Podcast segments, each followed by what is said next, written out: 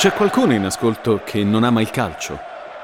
A lei del calcio non gliene è mai fregato nulla. Di sentire quel marasma di poveri diavoli che muoiono dietro a 22 sciroccati strapagati, ancora meno. Ma a volte è lavoro, paga le bollette, si fa.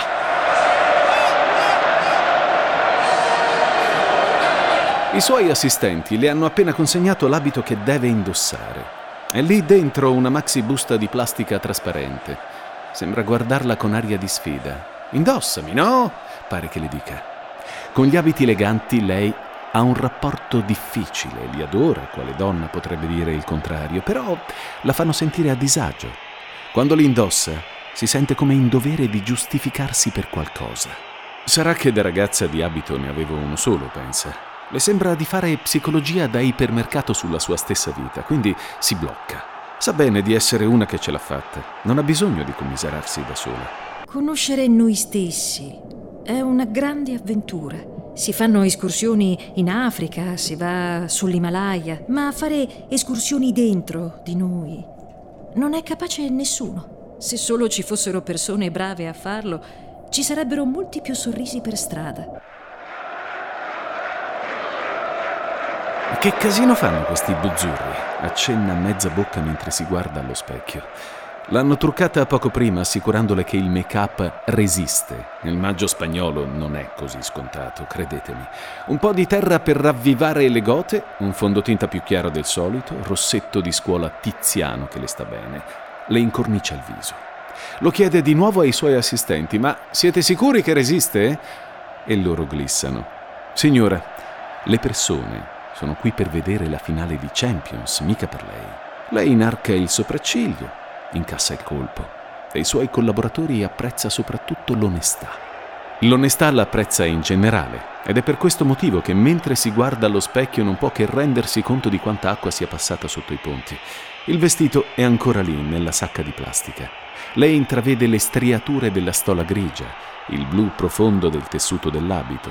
Temporeggia però allenta i cordoni della vestaglia fino a lasciarla cadere per terra. È in sottana, il corpo ben visibile sulla lastra di vetro dello specchio. Non ci sono neanche le lampadine tutt'intorno, pensa. Di essere una silfide non le importa. La magrezza ormai l'annoia, ha 66 anni. Che senso avrebbe dimagrire? Per la salute? Le ripetono i suoi cari. Sì, sì, certo, come no. Peraltro si reputa anche fortunata, è una star e per essere considerata tale non rincorre vitini da vespa o vermi solitari, perché c'è solo un mestiere in cui puoi essere considerata una diva e non rinunciare a un piatto di maccheroni.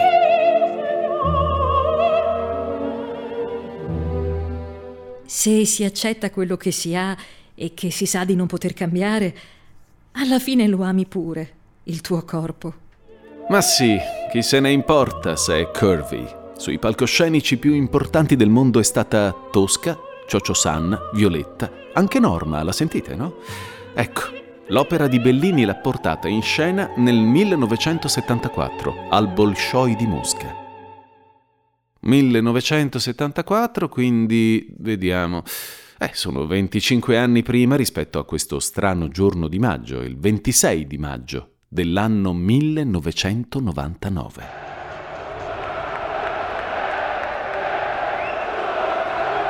Al Camp Nou di Barcellona, la sua Barcellona che ama da impazzire, si sta per disputare la finale di Champions League. Gli organizzatori l'hanno pregata, l'hanno implorata, l'hanno pagata. Vieni, anche se lui non c'è.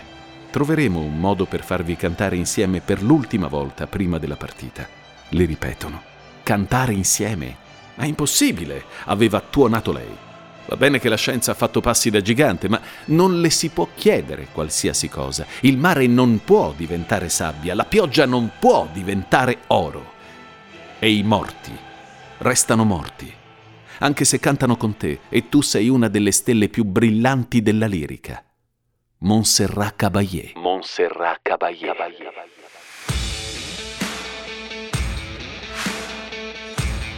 Montserrat Caballé è la prima protagonista della storia che state ascoltando. Nel 1999 è la special guest alla finale di Champions League tra Manchester United e Bayern Monaco. Arbitra il nostro Pierluigi Collina. Finisce 2-1 a favore degli inglesi con due reti al fulmicotone. Montserrat, icona dell'opera, è chiamata a esibirsi davanti a uno stadio con oltre 90.000 spettatori. Sono tutti lì, nella sua Barcellona, una città a cui lei ha dedicato un album qualche anno prima, un disco che non ha inciso da sola. Con lei c'era una persona speciale, un amico, un artista, che le ha permesso di sentirsi libera in modi per lei inaspettati fino a quel momento. Un uomo che però adesso non c'è più, è morto.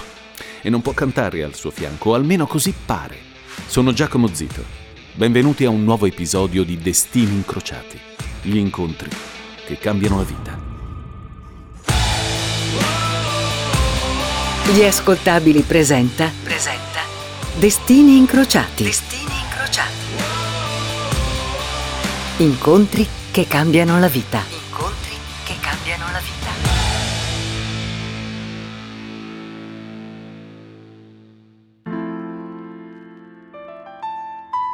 I destini che raccontiamo oggi si incrociano per la prima volta nel 1983.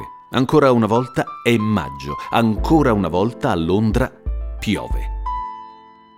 La pioggia sarà fastidiosa, ma non ha mai bloccato nessuno. Di certo non impedisce ai melomani di Londra accecati dall'amore per l'opera di accorrere a Covent Garden alla London Royal Opera House, il partenone della lirica, o giù di lì. L'acqua cola violentissima, non dà tregua. L'evento a cui stanno per assistere i melomani, però, è molto più forte dell'acqua. Le signore indossano eleganti giacche in velluto. A Londra i colli di volpe, a maggio, sono di troppo. Gli uomini non portano bombette, come pretende la narrazione sulla capitale britannica, ma completi di classe, giacche strette, pantaloni vagamente a campana, un reflusso stilistico degli anni 70, bontà loro. Si assiepano nel foyer, voraci come cavallette durante la carestia. Vogliono mettere le mani e poggiare le orecchie su quell'opera di cui tutti parlano, un ballo in maschera. Sì, The British love Giuseppe Verdi, ma amano ancora la stella che a breve comincerà a lanciare luce sul palcoscenico.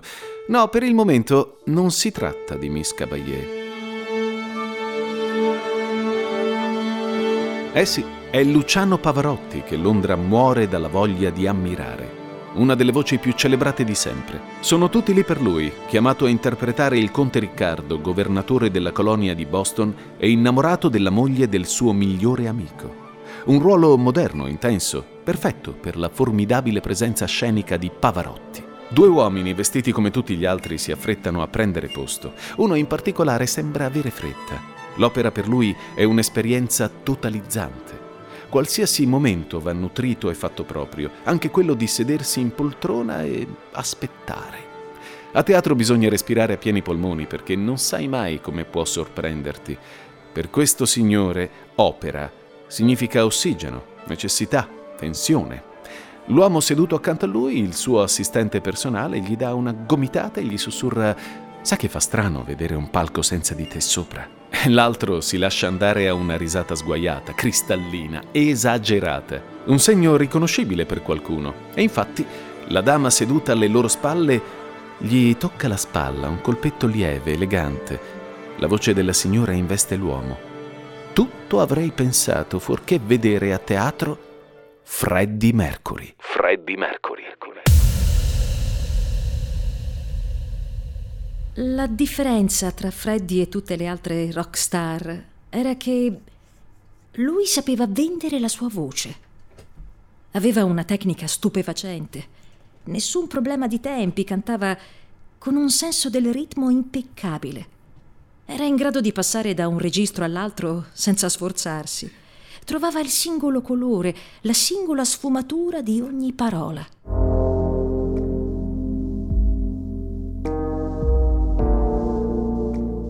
Un ballo in maschera fiorisce sul palcoscenico.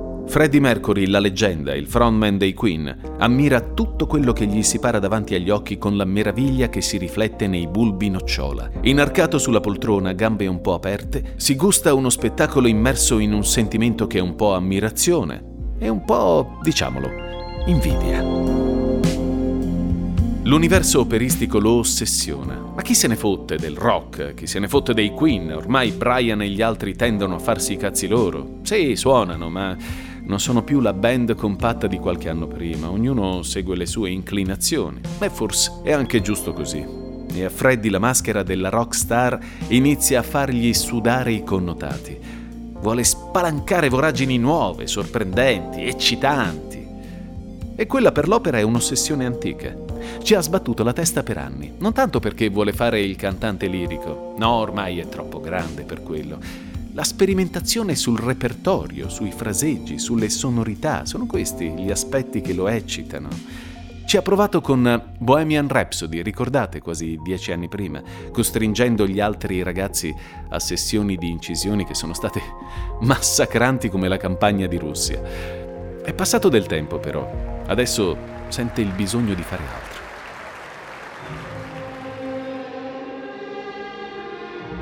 Sul palco Pavarotti riempie la scena. Freddy lo adora. Al suo cospetto non è più una star del rock, è ancora il far rock bulsara sognante un po' sfigato che vive a Feltham, Middlesex, quando Queen significa ancora regina e la vita dissoluta è solo confinata all'autoerotismo. Ammaliato dagli echi di Verdi, Mercury non stacca gli occhi di dosso da Pavarotti ed è quasi irritato quando altri due personaggi avanzano sulla scena. Un fastidio però che dura un attimo. Il soprano al centro inizia a mormorare la sua parte per poi andare a pieno. Freddy, non appena la donna inizia a cantare, prova qualcosa che descrivere è impossibile. Siamo ben oltre il brivido lungo la schiena. La cantante è un concentrato di erotismo trattenuto, potenza, vibrazione, fisicità. È sinuosa e sinuose sono le note che emette con una naturalezza quasi disturbante.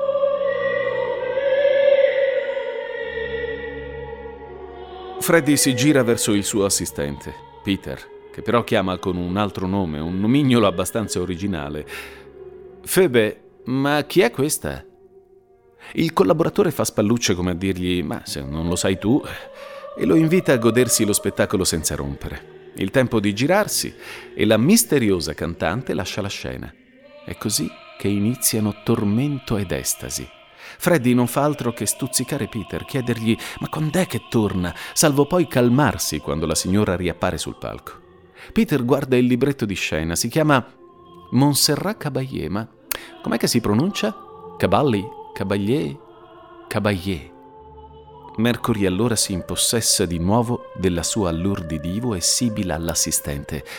Febe, procurami tutti i dischi di questa signora e fallo adesso. Da quel momento Freddy si chiude a Garden Lodge, il nome della casa di Londra Logan Place, contagiato dalla nuova ossessione ascoltare ogni incisione mai pubblicata di Montserrat. È una febbre, un delirio, una malattia dolcissima. Quella voce lo accompagna per mesi, poi per anni. Ogni giorno pensa, ci devo lavorare ma poi gli impegni trovano sempre il modo di separarlo da una delle poche persone al mondo di cui si sente davvero un fan. Non appena trova un briciolo di tempo, si ritrova a pensare a delle partiture musicali che possono mescolare la sua voce a quella della Caballé. Suoneranno bene insieme? Bah, è la domanda che più gli trapana il cervello nel corso degli anni Ottanta, solo che deve pensare ad altro. Ci sono i Queen, con i quali a fasi alterne è amore o rotture di coglioni. C'è la gloriosa apparizione a Wembley durante il Live Aid. Ci sono in parallelo i progetti da solista da portare avanti e che non sfondano come vorrebbe. Da solo si sente uno tra i tanti. Con la band è ancora acclamato come Cristo a tre giorni dalla croce. Solo che il Freddy che vi vogliamo raccontare non è solo il frontman dei Queen, l'uomo dilaniato da uno stile di vita che la leggenda vuole trasgressivo e sfrenato è anche il ragazzo ormai cresciuto che non riesce a separare ossessioni e nevrosi, passioni accecanti e sogni adolescenziali da cameretta. Non puoi prendere un uomo così e separarlo da queste contraddizioni limitandoti a definirlo simbolo o icona del rock. Gli ci vogliono quattro anni per riuscire a cavar fuori un incontro con Montserrat. Ha letteralmente assediato il suo produttore, Mike Moran, chiedendogli di finanziare qualcosa per lui e la Caballé. Qualsiasi cosa, guarda, pure una canzone su Barcellona, fai tu. E in effetti a Barcellona ci va nel 1987. Montserrat è stanca, gira come una trottola da una tournée all'altra e appena può si riposa nella sua città. I suoi manager le hanno telefonato e le hanno detto Montserrat, Freddy vuole vederti. Io non riuscivo a crederci. I miei figli hanno sempre adorato Freddie Mercury, a casa lo ascoltano sempre. Puoi avere interpretato tutte le eroine del repertorio, ma se ti chiama Freddie Mercury, il crollo della mascella è assicurato. Vi incontrerete al Ritz alle 14, le dicono. Lei ci pensa un attimo e poi dà l'ok. Nella sua mente pensa sarò professionale, sarò lucida, rigorosa, ma arriverò in ritardo, del resto sì, sono una diva pure io.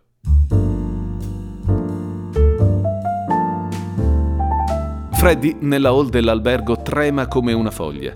Non è mai stato così in ansia. Peter, anzi Phoebe, lo nota, ridacchia sotto i suoi baffi. Cazzo, Freddy Mercury che sembra una mammola non si è mai visto. Lancia sguardi disperati all'orologio. Montserrat non arriva mai, che abbia avuto un guasto all'auto, un problema in casa, un calo di voce. Sono le 14 e ancora non si vede. Il sarcasmo di Phoebe si tramuta presto in tenerezza. Freddy ha l'angoscia dei bambini quando sono tristi per qualcosa e anche lui inizia a sperare che Montserrat arrivi il prima possibile, per farlo felice. Eccola! Il soprano fa il suo maestoso ingresso in sala, trionfante come una vestale. È una discreta, Montserrat, ma da questo Mercury, che tanto ammira e di cui non sa nulla, vuole farsi vedere come una che comanda. Cavalier però è una donna di cuore e nella hall appena vede Freddy all'orizzonte, poi più vicino, si accorge subito che qualcosa non va. In vita sua non ha mai visto nessuno più teso di così. I due entrano in una delle grandi sale dell'albergo, dove ha luogo l'incontro ufficiale. Quando sono entrata nella stanza, lui aveva le mani freddissime. Anche le mie lo erano, ma le sue di più. Allora mi sono detta, bene, è nervoso. Per me è bellissimo perché quando si è nervosi durante un primo incontro significa che ci si aspetta tanto dall'altro. Freddy è impacciato, cammina un po' storto, del divo che cattura Wembley non è rimasta che un'ombra sciupata. Montserrat è un attimo più serena, non capisce perché lui sia così ansioso. Semmai dovrebbe essere il contrario. L'uomo riesce a farfugliare qualcosa. Dice che gli piacerebbe intrecciare opera e rock, una sua vecchia ossessione. Montserrat annuisce. Freddy parla in maniera confusa, poi sorride. Montserrat non sa come fare per calmarlo. Gli dice: Chiamami Monzi. È così che fanno i miei amici. Lui diventa paonazzo. Le chiede se per lei è ok canticchiare qualcosa, del resto sono lì per parlare di lavoro. Freddy le vuole proporre un brano. C'era un piano nell'angolo della stanza. Lui si è seduto, io resto in piedi. Inizia a suonare, io a cantare. Avremmo potuto continuare per ore. Alla fine Freddy si gira verso di me, io lo guardo e l'ho capito. Mi aveva conquistata. I musicisti si intendono tra di loro perché hanno sposato la musica. E questo è quello che è accaduto tra Freddy e me.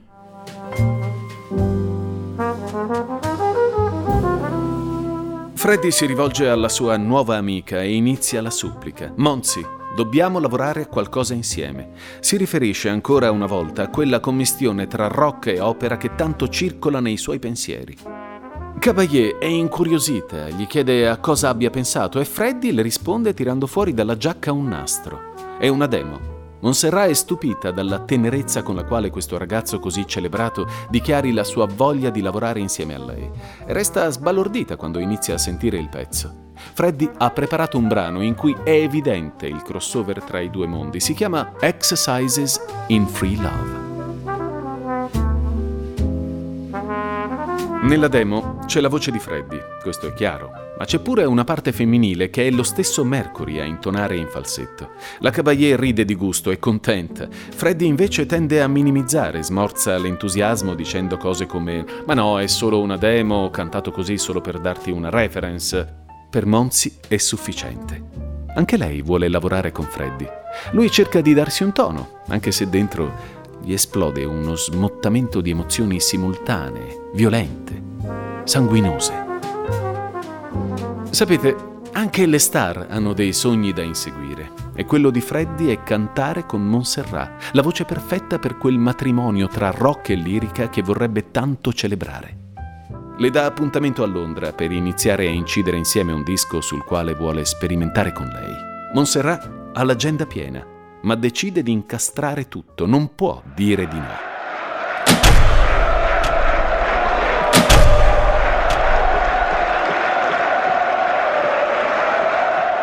Montserrat è in piedi, aspetta che sia il suo momento per cantare davanti a 90.000 spettatori. Non è questa la cosa che le fa più paura, tuttavia sa che accanto a lei dovrebbe esserci Freddy. È lui che ha scritto la canzone che lei ora deve interpretare. L'ha fatto per loro due insieme. Freddy però non c'è più. Cantare con Freddy è stato uno dei momenti più belli, sorprendenti e felici della mia vita. Lui era come una finestra aperta sul mondo. Nei corridoi che lo portano dagli spogliatoi di Camp Nou direttamente al centro dell'arena, Montserrat è incapace di provare emozioni. Non c'è ansia, non c'è adrenalina, no.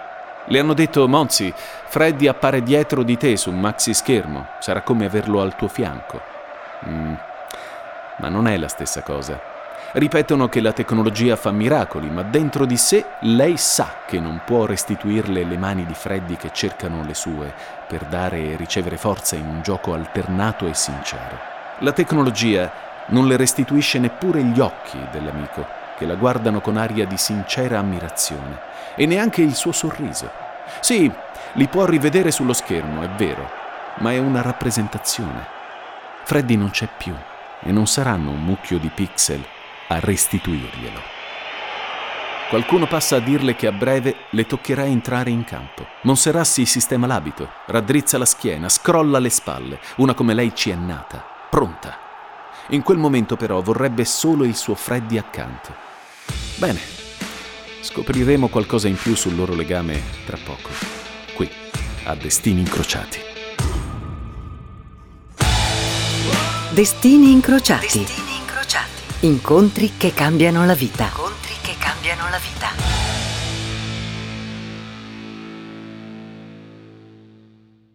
Sono Giacomo Zito e con me state ascoltando Destini Incrociati. La storia che vi vogliamo raccontare è quella di due mondi che si incontrano, quello del rock e quello dell'opera. Abbiamo lasciato Montserrat nel 1999, pronta a esibirsi alla finale di Champions League al Camp Nou di Barcellona. Accanto a lei ci sarà l'ologramma di Freddie Mercury, già morto da diverso tempo, che per lei e con lei scrive uno dei pezzi più famosi dedicati al cuore della Catalogna, una canzone che si chiama Barcellona e che Freddy inizia a comporre nel 1987.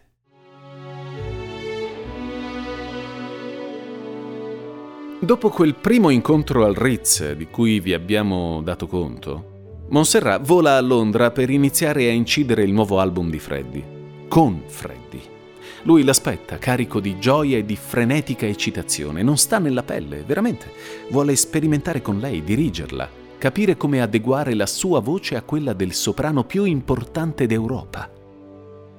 I due passano tantissimo tempo in sala di incisione e poi a provare a Garden Lodge, la casa di Freddy, notte e giorno. Attorno a loro violini, violoncelli, percussioni che danno vita a Barcellona, che è il titolo sia dell'album che della sua canzone più importante. È stato appena annunciato che sarà proprio la città catalana a ospitare i Giochi Olimpici del 92 e Freddy e Mike Moran, il suo produttore, pensano che sarebbe bello iniziare già ora a comporre un brano che possa essere l'inno ufficiale delle Olimpiadi. Bisogna giocare d'anticipo su certe cose. Barcellona, la prima volta che ci siamo conosciuti. Barcellona, come posso dimenticare il tuo ingresso nella stanza? Mi hai tolto il respiro Barcellona.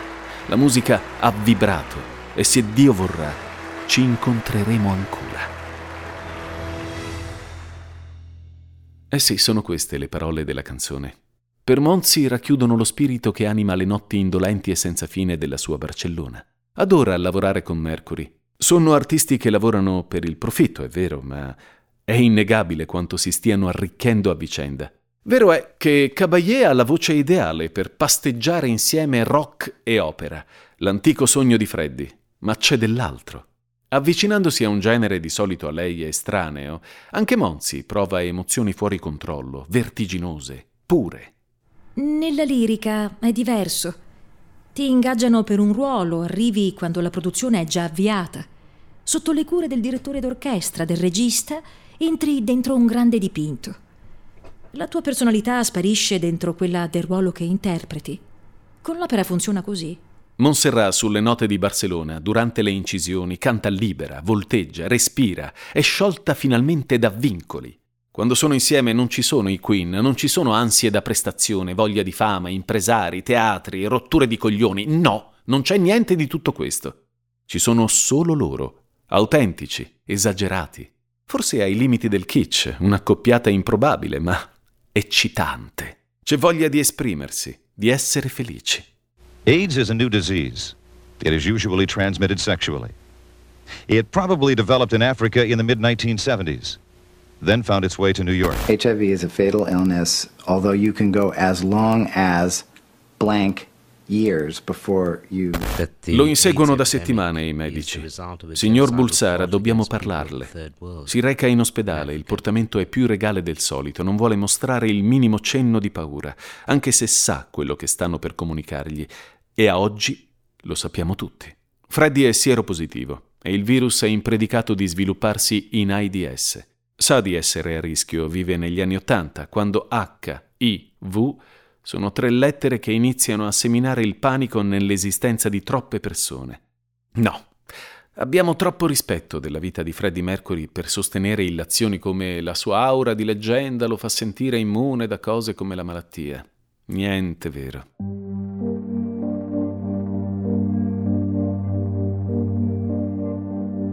Se oggi è complesso parlare di HIV con serenità a causa dello stigma che questa malattia si trascina dietro da decenni, figuriamoci nel 1987. Freddy tiene la notizia riservata, non lo dice praticamente a nessuno, nemmeno a Brian May, Roger Taylor e John Deacon. Jim Houghton, il suo compagno, sta accanto a lui durante quei tremendi giorni di aprile. All'epoca il clamore sull'HIV è così forte che Freddy viene anche intervistato sull'argomento dal Sun, che lo raggiunge all'aeroporto di Heathrow. Si dichiara negativo al virus.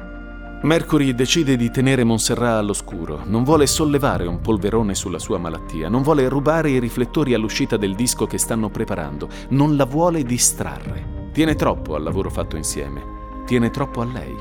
Per preparare Barcellona, Monzi ha fatto i salti mortali, ha incastrato impegni, stravolto la sua agenda, non può arrivare lui e spiazzare tutti con la notizia della malattia. Il singolo di Barcellona è ormai completato. È arrivato il momento di presentarlo alla stampa. Curiosamente, non è nella città catalana che avviene il lancio, ma a Ibiza. Freddy e Monzi rilasciano interviste sotto il caldo sole spagnolo, ridono, scherzano. Lui fa di tutto per non mostrare ombre, la fa ridere, la tocca ripetendo ai giornalisti: Ancora non riesco a credere che Monzi sia qui con me. La sera del 29 maggio, ci pensate? È già la terza volta che in diversi anni Maggio ritorna nella vita di Freddy e Monzi. Ma è bello! Dicevamo, la sera del 29 maggio, Mercury e Caballé irrompono sul palco del Q-Club di Ibiza per la prima performance dal vivo di Barcellona. Montserrat non ha idea dell'inferno che Freddy sta vivendo dentro. In quel momento pensa solo a quanto sia in ansia per un'esibizione lontana dalle sue corde. Prima di esibirci mi avvicino a lui e gli dico Freddy, ho paura. Oramai sono grande, non posso farcela. Lui allora mi lancia uno sguardo e mi dice: La musica non ha età. Freddie Mercury stringe la mano di Montserrat Caballé, la porta con sé sul palco del Q-Club. Insieme, come sempre, si lanciano in un'esibizione selvaggia e memorabile. Sul palco i due si cercano, si toccano, si guardano. È una febbre crescente che canta l'amore per Barcellona, ma soprattutto un affetto impareggiabile che c'è tra di loro.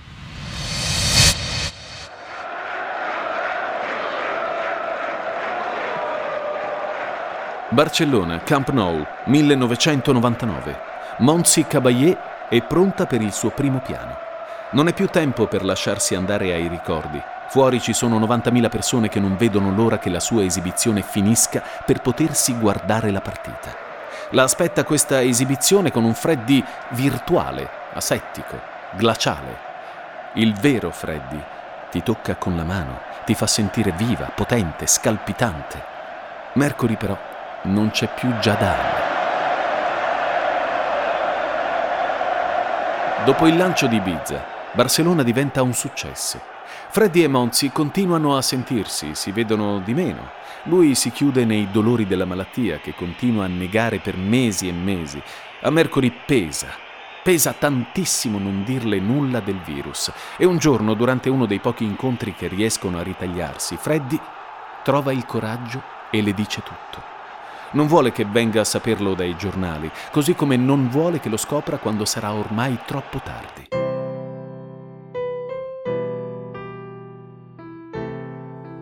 Ricordo ancora il modo in cui Freddy si è avvicinato e mi ha detto sono sieropositivo. Gli ho risposto ma sembri così forte. E lui mi fa sì, ancora ce la faccio, ma non durerà a lungo e voglio che tu lo sappia, perché dirtelo è un mio dovere. E gli ho detto, no Freddy, non è un tuo dovere, ma sono felice che tu me l'abbia detto. Significa che siamo amici. Trincerata dentro i corridoi di Camp Nou, Montserrat Caballé si sistema i capelli, allarga un po' l'abito e inarca velocemente la schiena. Inizia a procedere verso l'entrata del campo per quella che non le sembra un'eternità, ma un'uscita sul palco come tante altre. Senza Freddy, quell'esibizione ha poco senso. Anche se è Barcellona stessa a chiedertelo, non si guarda nemmeno intorno, procede dritta, senza interruzioni. Pensa, ma sì, facciamo pure questa. Termina qui un'altra puntata di Destini Incrociati. Sono Giacomo Zito. Se vi è piaciuta, date una valutazione su iTunes, su Sprecher o su Spotify, abbiamo bisogno del vostro supporto. Andate sulla nostra piattaforma gliascoltabili.it ad ascoltare anche le altre serie. Questa puntata è stata scritta da Giuseppe Paternò Raddusa. Il sound design è curato da Sara Varricchione e Francesco Campeotto. La produzione è di Ilaria Villani. Tutto in esclusiva per gliascoltabili.it. Alla prossima!